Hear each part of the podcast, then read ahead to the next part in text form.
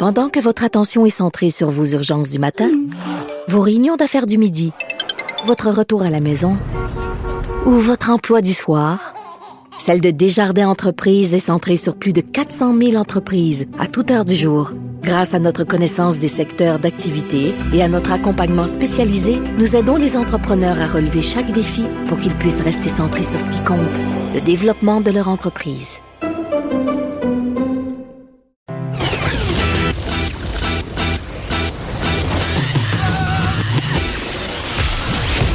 Pour elle, il n'y a jamais de mauvaise question.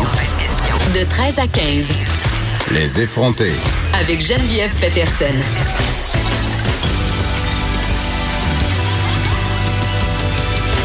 Cube Radio. Salut tout le monde, j'espère que vous allez bien, j'espère que vous avez profité du week-end contrairement à moi parce que hier j'ai été confinée, pas confinée à cause du coronavirus, non non non, j'ai été confinée dans un gymnase de Repentigny parce que c'était le tournoi de volleyball de ma fille. C'était une compétition régionale et croyez-le ou non, je sais que ça va vous étonner. C'est peut-être parce que notre collaboratrice Émilie Ouellette déteint sur moi, mais je me suis portée volontaire pour être parent bénévole. Et là, qu'est-ce que ça veut dire, ça, être parent bénévole?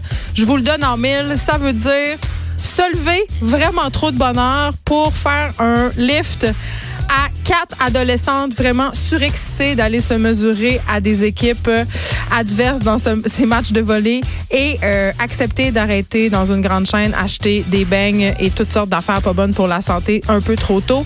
Donc voilà. Puis je m'étais dit, j'étais pleine de naïveté. J'étais pleine de naïveté parce que c'était la première fois que j'étais mère bénévole dans un tournoi de volleyball. Moi, je me disais, bon, on va y aller on va arriver, ça va être le fun, il va avoir un bel esprit sportif. Tu sais, c'est positif le, sport, c'est le fun, tu sais, c'est fédérateur. On va vivre de quoi ensemble. Il va avoir d'autres parents. Je vais m'asseoir, je vais regarder les matchs. Premièrement, le premier match était à 8h30, chose correcte. Pause de 2h30 entre les matchs. oh, là, c'était un peu long. Et là, je me dis, bon, ben, je devrais peut-être aller demander euh, à la coach de ma fille vers quelle heure elle pense que ça se termine cette journée-là, parce que moi, à 9h30, je n'avais déjà plein mon casque. Elle dit, ben, elle dit, si on se rend en finale, euh, on sort d'ici vers 8 h ce soir. Oh, OK. semble j'avais en tout cas j'avais pas signé pour ça moi à la base passer toute ma journée euh, dans un grand gymnase puis sentir le tour de bras de milliers d'adolescentes et surtout, j'avais rien à manger. Donc, je vous laisse imaginer la journée que j'ai passée. Mais c'était quand même le fun et j'ai envie de dire euh, que l'équipe de ma fille a remporté son tournoi. Donc, ça a valu la peine juste pour voir sa face de fière à la fin, là, quand elle a eu sa médaille d'or. Ça valait toute l'attente, tout le sniffage d'odeur de swing. Donc, je ne regrette pas de l'avoir fait. Par contre, euh, j'avais jamais vécu les parents et le sport. J'en ai parlé à quelques reprises à l'émission. On parle souvent des parents au hockey, là, ces parents qui sont dans les estrades, euh, qui sont des gérants d'estrade, qui commandent très très fort les décisions de l'arbitre, le jeu des enfants, qui manifestent vraiment de façon euh, excessive leur contentement ou leur mécontentement. Tu sais, j'ai toujours trouvé ça assez intense. Puis honnêtement, je ne comprends pas ce genre de réaction. Et dans ma tête, le volleyball, c'est un sport relax. Tu sais, c'est genre, ah, c'est des enfants qui jouent avec un ballon.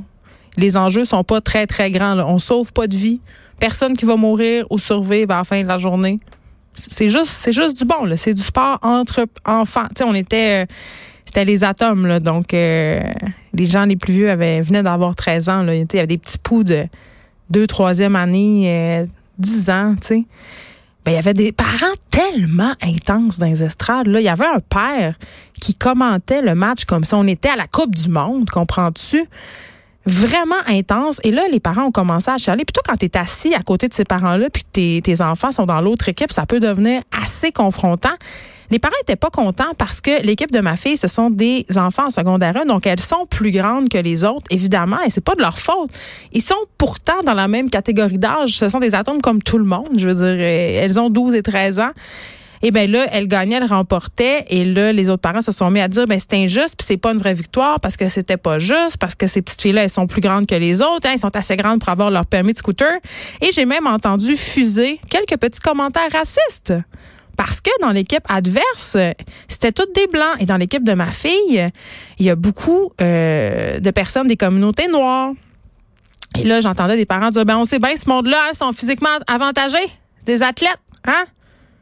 Puis on peut pas se battre contre eux autres. Gala, là, est à veille d'avoir son permis de scooter. J'étais découragée, vraiment découragée de la race humaine. Là. Et à un moment donné, je me suis levée. J'ai regardé le groupe de parents qui avait ces propos-là. Je, me, je les ai regardés j'ai fait, pour vrai, là, je vais, je vais changer de place. Parce que si je continue à écouter vos propos racistes, ça, va mal finir. Et je suis partie. Mais j'en revenais pas. J'en revenais pas de voir de mes yeux euh, ce type de parents-là et d'entendre de tels discours dans la région de Montréal en 2020.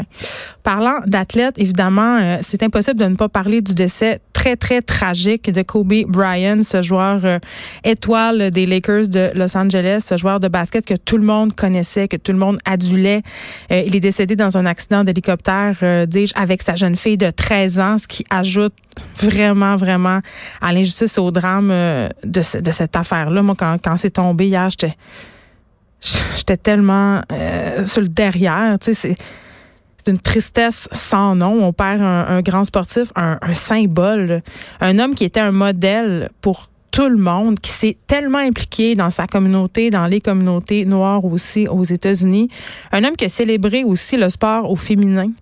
Vraiment une grande figure euh, du sport. Donc, c'est d'une tristesse infinie, bien entendu, mais, mais, parce qu'il y a un mais. Puis là, je, je fais un spécial. Euh, attention, attention, mise en garde. Là, je ne veux en rien invalider euh, l'héritage sportif, l'héritage symbolique de Kobe Bryant. Vraiment pas. Euh, je l'ai dit, c'est un homme excessivement important pour le sport, pour les communautés noires. C'est un modèle. Mais quand même, dès que la nouvelle de sa mort a commencé à, à être diffusée dans les médias, sur les médias sociaux, euh, on a vu poindre quand même des références à des pans de son passé moins glorieux. Hein? Euh, très vite, il y a une vieille histoire d'agression sexuelle euh, qu'il aurait commise parce qu'il n'a jamais été condamné pour ça. Et je trouve ça important de le souligner quand même. Euh, une vieille histoire d'agression sexuelle qui, se serait produite en 2003, qui a refait surface. Puis là, on a vu ça passer sur Twitter, sur Instagram, sur Facebook. Il y a des grands médias aussi euh, qui très vite en ont parlé, le New York Times, le LA Times, euh, le Daily Mail. Donc, beaucoup, beaucoup euh, de quotidiens ont abordé cette question-là. Et là, moi, je regardais tout ça aller puis je me disais, aïe, aïe, tu sais, j'en parle-tu? Parce que c'est tôt, là, il est mort hier. Puis là, je me dis, ce genre d'affaire-là, c'est un peu damn if you do, damn if you don't. C'est-à-dire, si t'en parles, ben il y a beaucoup de gens qui vont dire que c'est trop tôt. Puis si t'en parles pas, il y a des. Puis là, depuis ce matin, je reçois des courriels dans ma boîte Facebook puis dans ma boîte de travail.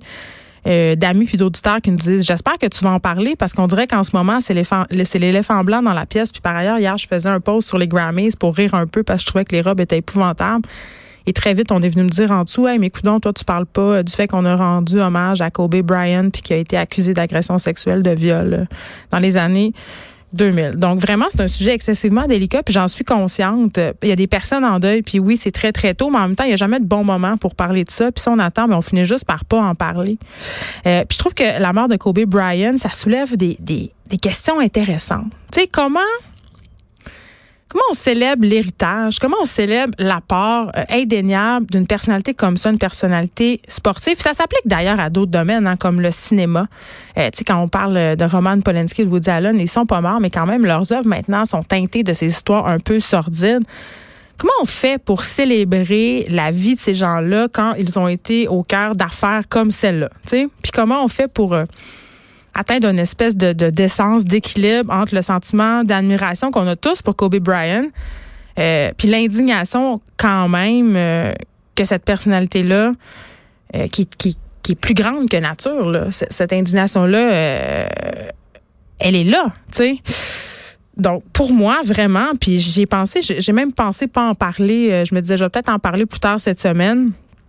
Je me dis, c'est impossible à travers toute les, hommages qui sont mérités, justifiés, d'occulter l'éléphant blanc dans la pièce. Et là, pour ceux qui, n'étaient pas au courant ou qui n'ont pas suivi cette histoire-là, juste faire un petit rappel, euh, ça s'est passé en juillet euh, 2003. Kobe Bryant était dans un hôtel. Et euh, il aurait eu une relation non consentie avec une réceptionniste. Et là, j'insiste, là, il n'a pas été condamné. OK? L'affaire s'est terminée en 2004. Il n'y a pas eu de procès. Par contre, Kobe Bryant a envoyé une lettre d'excuse à la supposée victime. Et il aurait aussi supposément fait un paiement civil de plus de 2 millions de dollars euh, en guise de dommages et intérêts à cette jeune femme-là. Euh, donc voilà. À, cette époque-là, quand même, il, a, il, a pas perdu ses commanditaires. Ses commanditaires Nike sont restés à ses côtés même si euh, à l'époque, il risquait quand même une peine euh, de prison. Mais je rappelle, le procès n'a pas eu lieu. Il n'a pas été accusé de rien. Mais tu sais, il faut quand même euh, remettre les choses dans son contexte. Cette affaire-là, ça se passe avant le MeToo.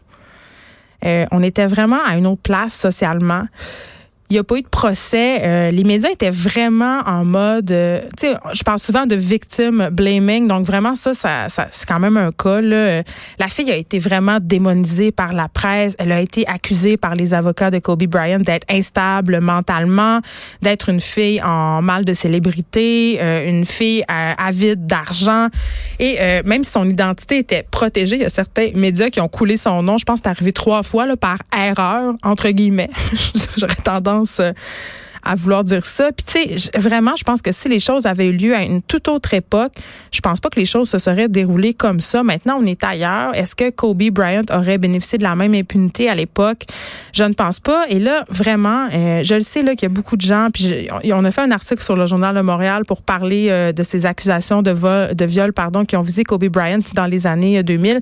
il y a toutes sortes de, de commentaires en dessous de personnes qui disent qu'on devrait pas parler de ça maintenant, que c'est trop tôt, que c'est déplacé.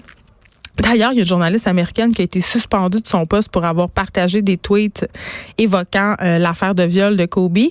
Euh, mais vraiment, je vais paraphraser euh, ma collègue Vanessa Destinée que vous connaissez. Elle est animatrice ici. Elle participe à l'émission Les Effrontés. Puis elle a aussi un balado qui s'appelle Pigment Fort, qui est un, une balado sur la question des, des personnes racisées, les défis et tout ça.